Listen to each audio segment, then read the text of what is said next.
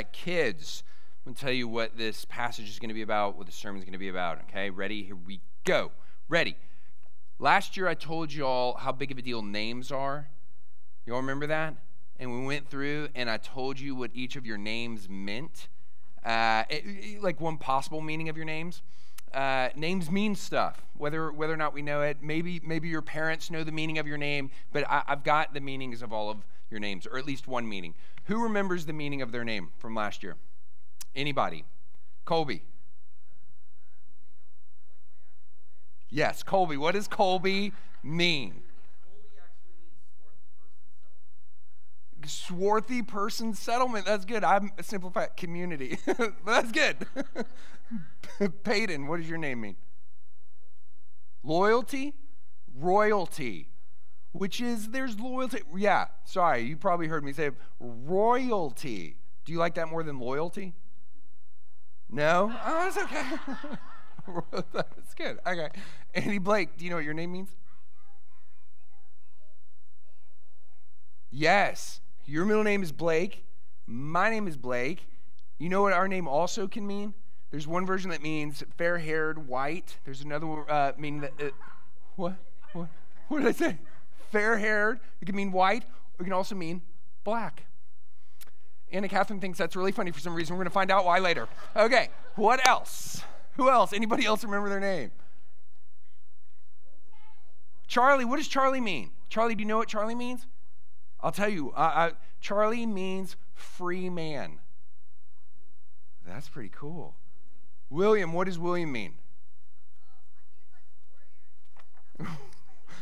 That's good, yes. Resolute protector. That means, like, yeah, you were.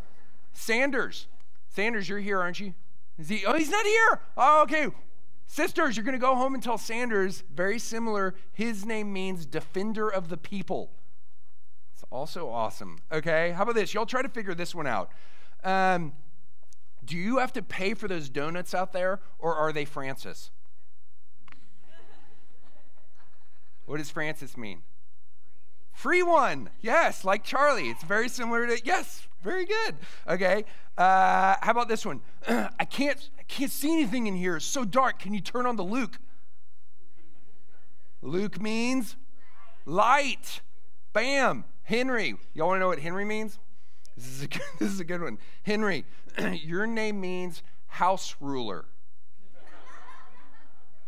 Now, it is really, really interesting. Your brother sitting next to you on your right, Graham, his name means it's like a great, awesome home or reminder of home. So if you're the house ruler and he's, let's go. Uh, y'all can figure that out. Uh, who else? Who, who, who, who are we not doing? Uh, Richard, do you remember what your name means? No? Come on, Richard. Powerful king. That also applies to the home. Yes. Elizabeth, do you remember what your name means? Elizabeth, your name means my God is plenty. That is awesome. Who else? Who, who have we not done? Who, Grace. Let's see, we've got Grace and we got Grace. Grace Donovan and Grace Irwin. Uh, Grace, I don't know what that means. Who knows what grace means? This is a big one. Grace, yeah, okay, but what does grace mean? D, they, they know. My R, former RUF students, demerited favor, not unmerited, demerited. Like you've done everything uh, on the on the wrong, and you still get awesome favor. Grace is a big one. Anybody else? Who have we not done? John William, I see you back there. John William, do you remember yours? God's favored protector. So you and William and Sanders need to hang out later. Y'all are gonna take care of us. Who else? Uh, Ella. Ella. Okay. Same same uh, as uh, no, which one was it? It's dark in here. Turn on the Ella. Let's get a little Ella up in here. Light. Ella also means light. Uh, who else? Who else? Let's get them all. Spencer. Spencer, do you remember yours? I got yours. Spencer means provider. It means you take care of everyone. Yes, Druzy. Okay, Druzy, got you. Sorry, y'all. Dearly beloved. That's awesome. Teddy, we got Teddy. Teddy, your name means gift of God. And you can look at your mom and say, You're welcome. Okay, who else do we have? Olivia, oh, oh, we'll do Olivia. And we have Mayfair, right? Is Mayfair not here? Okay, we all go home and tell Mayfair out in the lobby, the Mayfair is breaking through. Out in the lobby, sunshine. Okay, Clementine. Anybody know what Clementine means? Orange is good. And mercy. Mercy. Bly. Bly means gentle, Mary. That's awesome. Let's see, let's see. Do I have? I do. One second, let me find this. Y'all know what Evelyn means? Wished for child. You're the one I wished for. And Grace and John William, y'all are awesome too. Who do we not? Who, who haven't we done yet? Who haven't we done yet? I got them all. I got them all. Peyton, we did you. Oh, Olivia, Olivia, y'all guessed this one. Okay, Olivia, last one. Will you uh, will you do me and Olivia and pick up Chick Fil A for me? Favor. Olivia, favor. Okay. Did we get? Oh no, we got. Okay, Eloise. Eloise, we're gonna do the Whitley girls. Eloise, thriving. Bam! That's what I want my name to be. Uh, and then we got Charlotte and Olivia. Oh, we did Olivia. Olivia Ann, that is favor. And then Charlotte is one who is free, like Charlie. That's awesome. Okay. Jax, we got Jax. Jax here. Jax, Jack Bird, John Olasky. God has been gracious. That is an awesome proclamation. Okay, did we get everybody? We did Annie Blake. We... Annie. Oh, Annie means favored one. Annie Blake, Annie Olasky, favored one. Shocker. Yes, Druzy. What's that? And Annabelle. Yes, we have Annabelle. Annabelle, gracious, loving. Okay. And Maisie, she's not here. I'll tell her later. Okay. Uh, so, your names mean stuff super, super important, your names. And, and go home and ask your parents, hey, why did you name me what you name me? Uh, I'm sure there's a story there. Do y'all know what Jesus' name means? Anybody know what Jesus' name means? Holy, close. Messiah, no. Son of God, no. Love, no. it means it means the Lord saves. Is that a good name for Jesus? Why? Why is that a good name for Jesus? Come on. The Lord saves. Because he saves, which means Jesus is the Lord and he saves. That's a perfect name for Jesus. Love that name for Jesus. Okay, great. Who does he save and what does he save us from? What does he save us from? Sin. Y'all are nailing this. That is so okay. But that here's what that Jesus' name means the Lord who saves us from sin, do you know what his name says about you? His name, his name tells you a lot about you too. What does his name tell you? That you're sinners. That's good. Which is not like the most fun thing to be called at all. Except, yes, you're a sinner, but you're the one that Jesus loves so much, he was willing to come to save you. And if you know what he it cost him to save you, then you really know how much he loves you.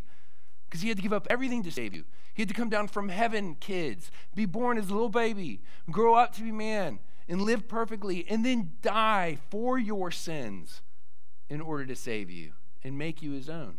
That's how much he loves you. That's why his name is so awesome, and it is so the best name for Jesus, uh, because he really does save us. All right, that's what we're going to talk about today.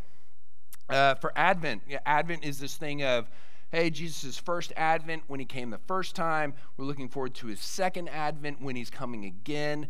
For this advent, I want to consider some of those Christmas stories that others have, others have that you don't hear much about, but are awesome and, and super Christmassy. That's why the, the title in your bulletin is like Others Christmas Stories.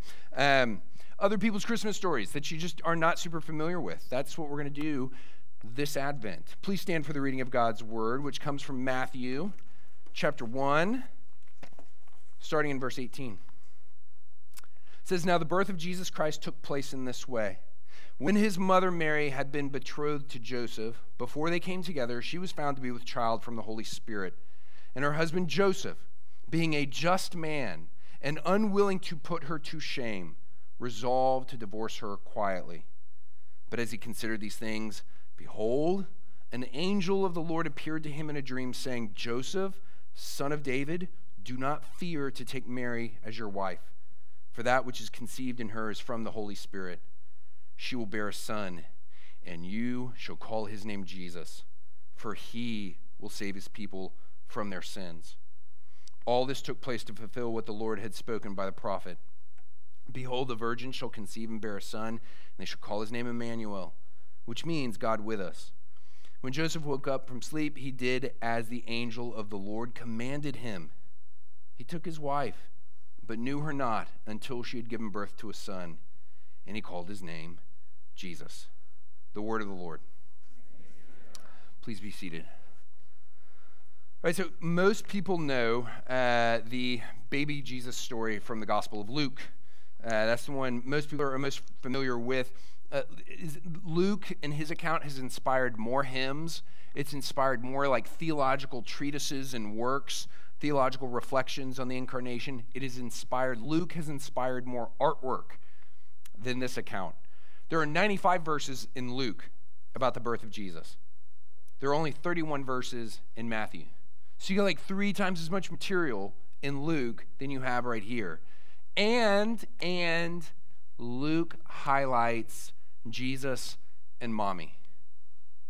Matthew highlights baby Jesus and Joseph, who isn't even the real father. When you approach friends uh, who are expecting, like you know they're expecting uh, a baby, you, you don't, the, the first thing you're not doing is going up to the dad and saying, Oh, how are you? And, and how are you feeling as you give a nod to their belly? Like, who cares? Like, who cares how the dad is doing?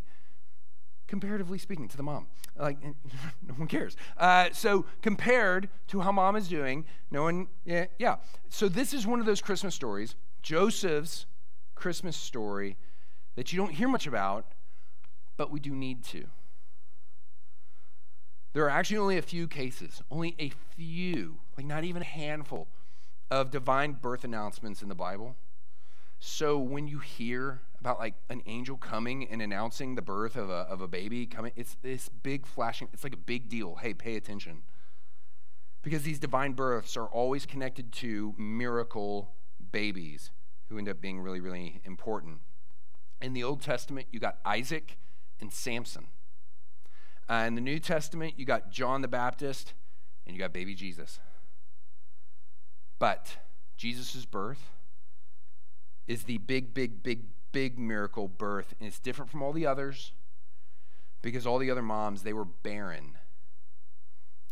Mary, Jesus' mom, is not barren, she's a virgin. It's that whole incarnation thing the miraculous virgin conception and birth of Jesus. And that, like, it's such a big deal. And the big, like, dealness of this miracle is explained by the name given to baby Jesus and the like the bigness, the big dealness of Jesus' name is also explained by the miracle.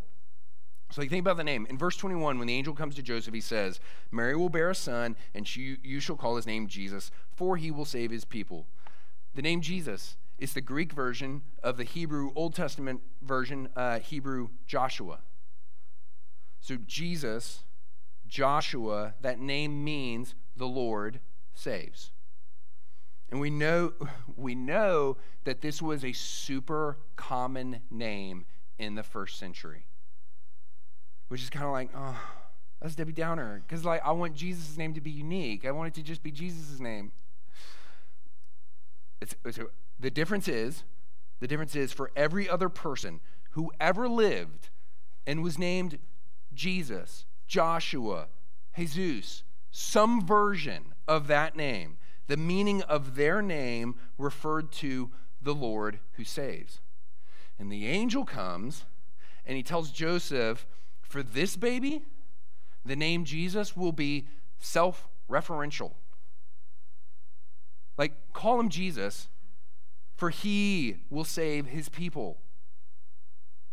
The angel says, This miracle baby is the one who's going to Jesus his people. So call him Jesus. And what is he going to save his people from? their sins. And that is just, talk about Debbie Downer moments. Like, that is just the biggest Debbie Downer presentation of the gospel ever. We just, hate, like, what's the gospel about? It's about your sin. People hate that. We hate that.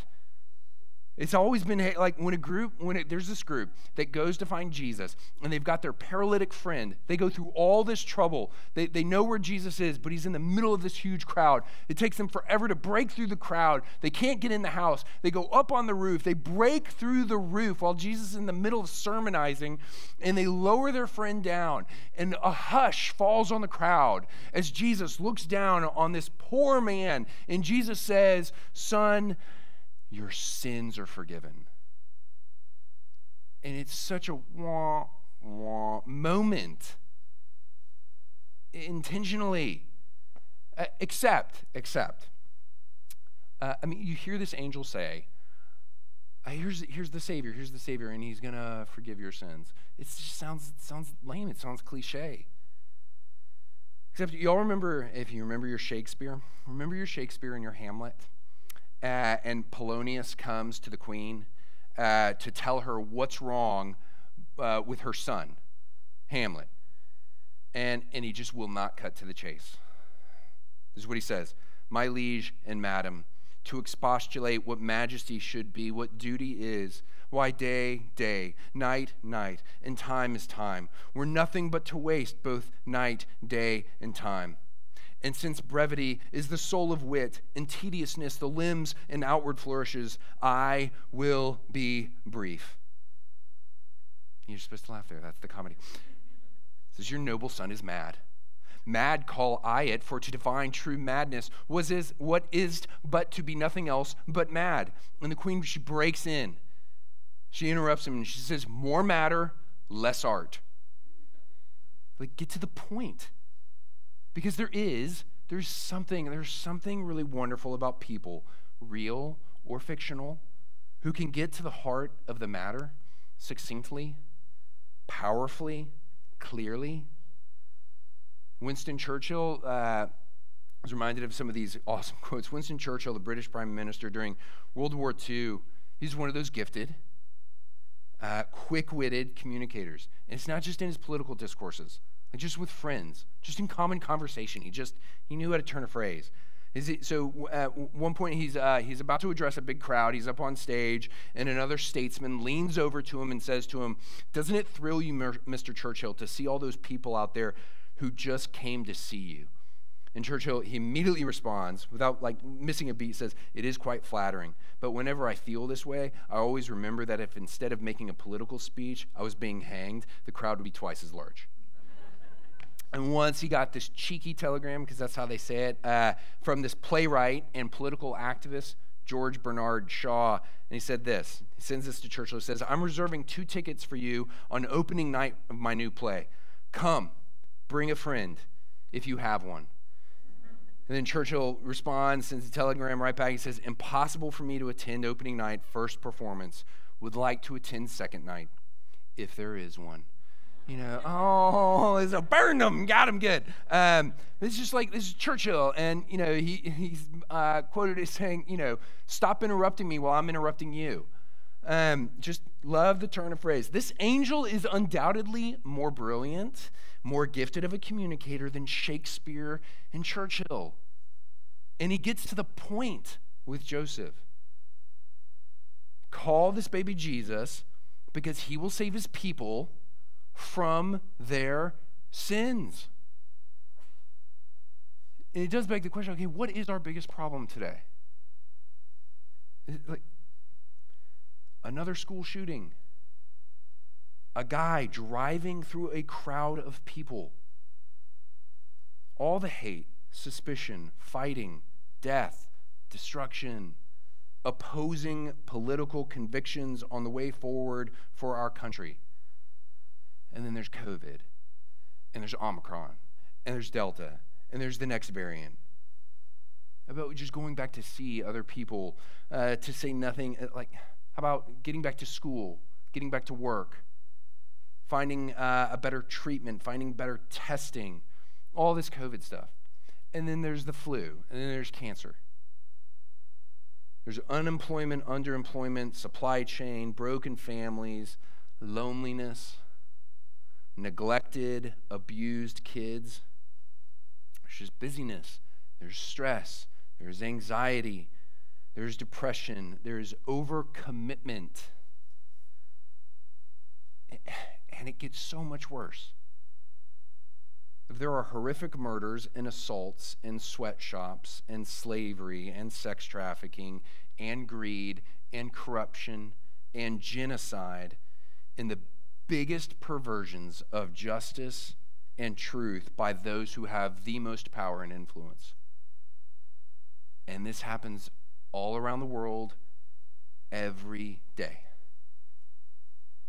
And, and so that is not to say, hey, look at your life and just know, hey, it could be worse in your life. Because that doesn't, that doesn't help to just minimize your pain, your suffering. But what that is to say is, let's not be naive here. Let's not be naive.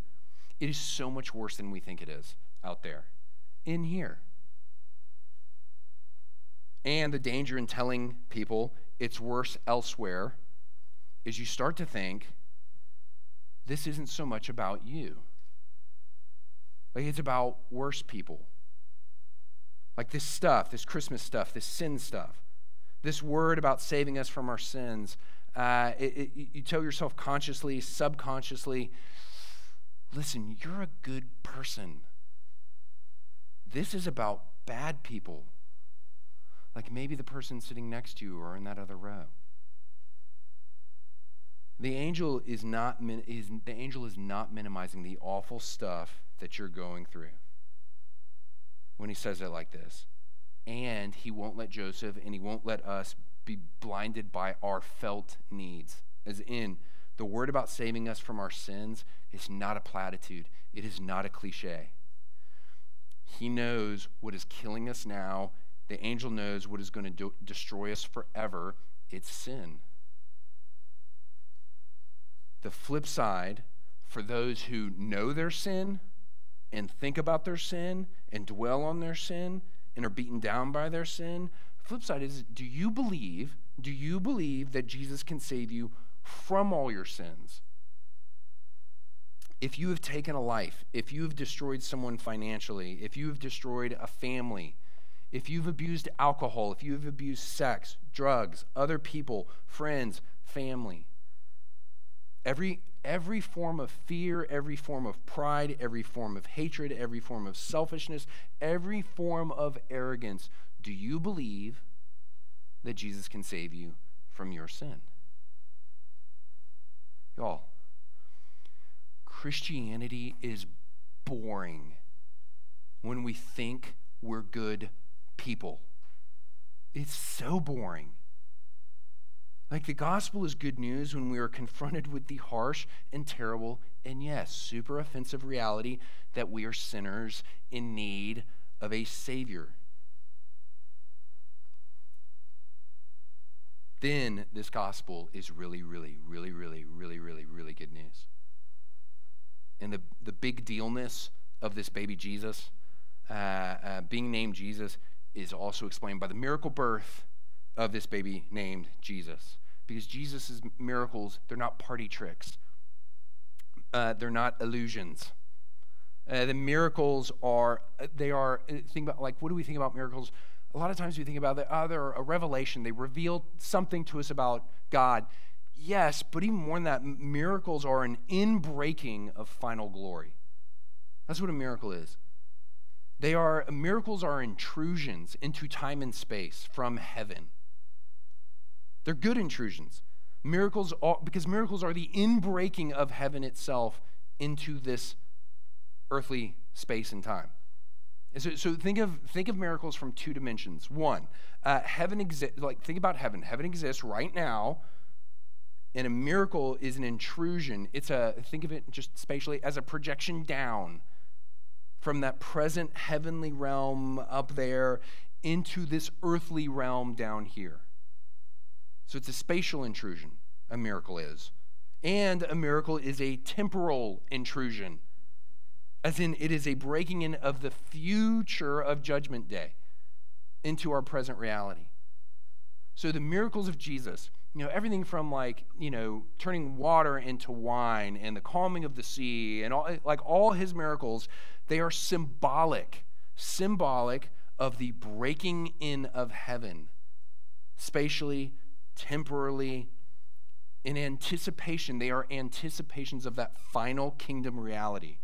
So you can think of miracles as like these prophetic promises of what is to come heaven to come. Okay, it's great. We love miracles. But the supreme intrusion of heaven, that's not just a symbol, but it is the real thing, the real thing of heaven breaking into our reality is Jesus himself. The Son of God coming down from heaven, being born as a man in the incarnation. That is the supreme intrusion. In the person of Jesus, the Son of God brings heaven to earth by showing up. This birth, this birth, humanly speaking, is, is impossible. And yet we need this baby to save us. And that, that God, what he is showing us is that the, that the working out of his salvation is something that no, no human here can accomplish. The big point is that God alone accomplishes our salvation from beginning to end. Jesus and his birth and his life and his death and his resurrection, that saves us from our sins fully and finally. And, and heaven also breaks in miraculously, truly, at the cross of Jesus.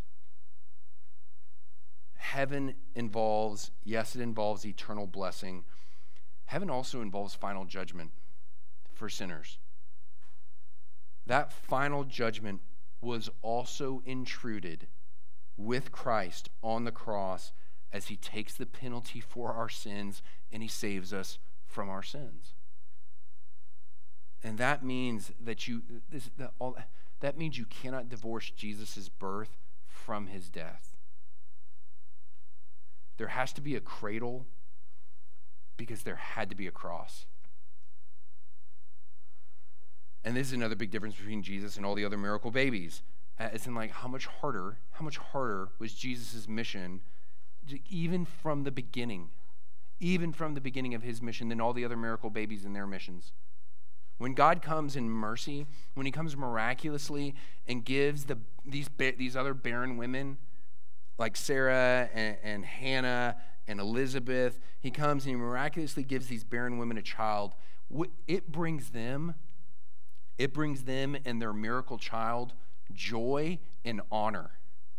Like immediately from their birth, these kids are big, big deals because they shouldn't exist. Okay, but the birth of Jesus brought disgrace to Mary and Joseph and Jesus. Jesus' miraculous birth is a scandal all the other miracle babies, they're born into honor uh, to complete their God given mission. Jesus lost all honor and glory to complete his from the beginning. And, and begs the question okay, so what are, we, what are we supposed to do? What are we supposed to do with this Christmas message? What are we supposed to do with this? Would you look at Joseph, but I'm not saying be like Joseph. I really don't like applications that are, hey, be, here's a good person, be like this good person. Those aren't good applications. I'm not saying be like Joseph because you're not going to marry uh, the mother of the Son of God and you're not going to be the adoptive dad of God in the flesh. Okay? But, but, look, look at Joseph. Because it says that they're betr- uh, it says they are betrothed, Joseph and Mary, but they've not come together yet. And this is like how a lot of so we think about like what is betrothed and like how did they do that? It's a lot like how we do marriage today. This is not far fetched. Like you can understand this. When you get engaged today, the, the couple starts acting like they are married in the sense of they start planning for life together. Like where are we gonna live? Okay, and how are we gonna live? And what's the wedding gonna be like? Like you start planning the wedding, this huge party that's gonna cost money, tons of money. Uh, and you've already, you really have, when you get engaged, you've really already said your I do's. When you ask, Will you marry me? I, because I want to marry you, will you marry me? And the other one says, Yes, I will marry you. I mean, there it is. There's your, there's some vows right there. Uh, even if it takes a week to get that answer. But back in the day, uh, in first century ancient Near East, they would get betrothed, only it was legal. Like when you got betrothed, legally you're married. It's like it's like actually having the wedding ceremony. You are married. And you'll spend, you get betrothed in the ancient Near East, first century, get betrothed, and then you're going to spend up to a year planning the wedding feast and planning becoming one family and moving in together. And after that, after the wedding feast, a year later, you move in together, you consummate the relationship physically. And between the betrothal and that wedding feast night of consummation, there is no physical relationship. It's like it's supposed to be in our engagements. There's no physical relationship there until, until it's time to consummate. So when Joseph finds out that his betrothed, his wife Mary, is pregnant, the only thing he can conclude is she has been unfaithful. And so Joseph has two options according to the law. One, he can divorce her publicly he can divorce her publicly, which means he go, they go to court and all of his bridegroom gifts, all the gifts he gave to her, they're returned to him. He's financially uh, uh, uh, compensated. Uh, and his honor would be publicly, his name would be publicly restored, while hers would be done. Joseph goes with option number two, and he chooses to divorce her privately to let her go, to let her go and possibly be with this other man, whoever he might be, and to not shame her, and to not demand financial restitution. And then the angel comes and gives Joseph this revelation. And now, Joseph is free to tell everyone about this dream. And what is everyone going to do? Everyone is going to assume he is marrying an adulteress. Oh, right, yeah, Son of God. Gotcha. You're marrying an adulteress who's carrying another man's child.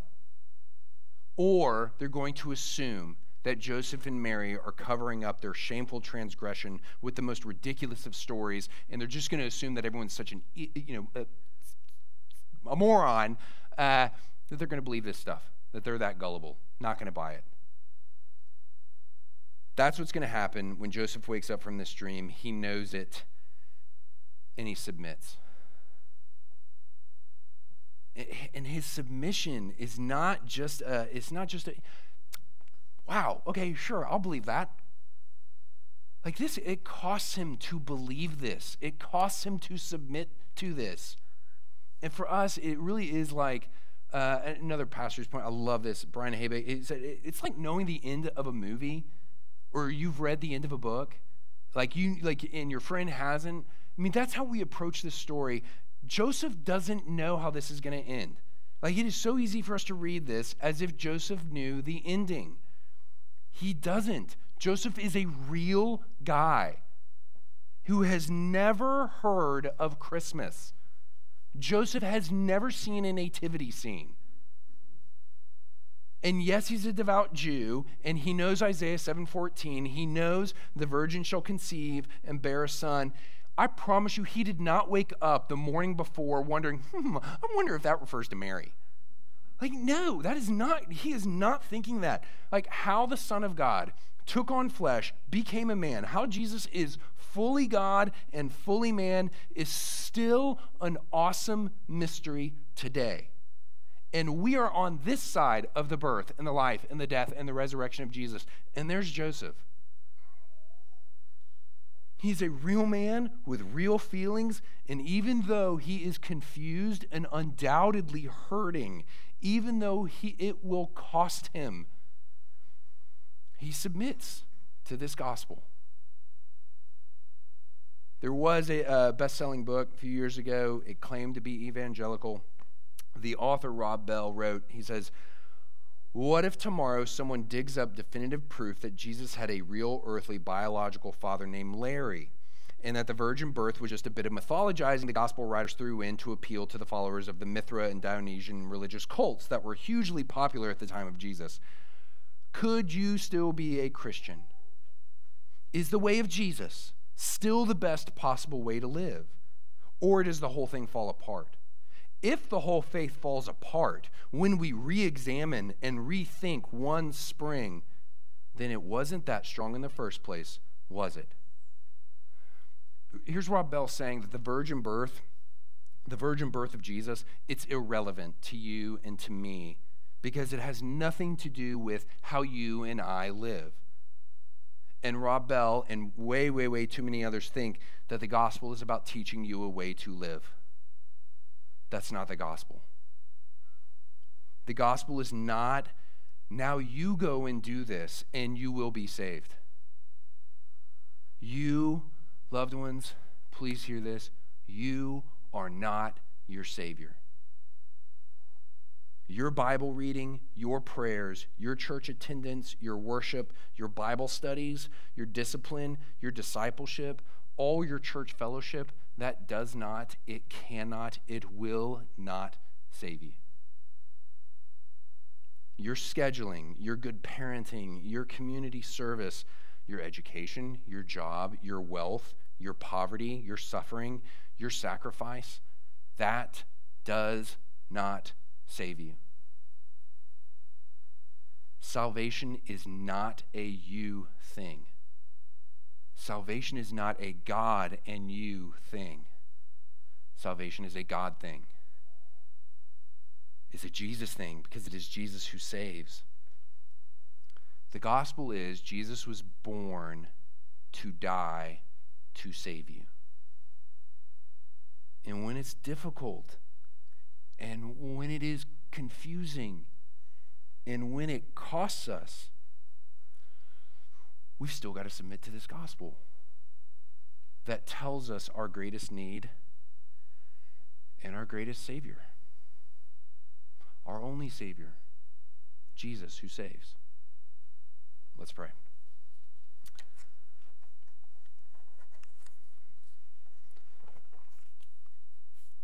Father, we praise you that in your infinite wisdom, you've come to do what we cannot do for ourselves.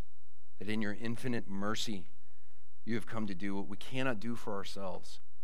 That by your grace, your Son has come and done what we cannot do for ourselves. Lord, what can we do but submit and believe and put our faith and our trust in this gospel today? Something is going to come up today, Lord, that is going to shake us. Father, we pray that you would help us hold on to Jesus in the midst of it, and then wake up tomorrow and submit again, and wake up the next day and submit again and again until your next advent, until you come again or until you call us home. Lord, what else can we do but hold on to Jesus? We pray that you would bless us by your grace to do that by faith and to do that with one another, knowing that we're not alone. We pray this in Christ's name for his glory. Amen.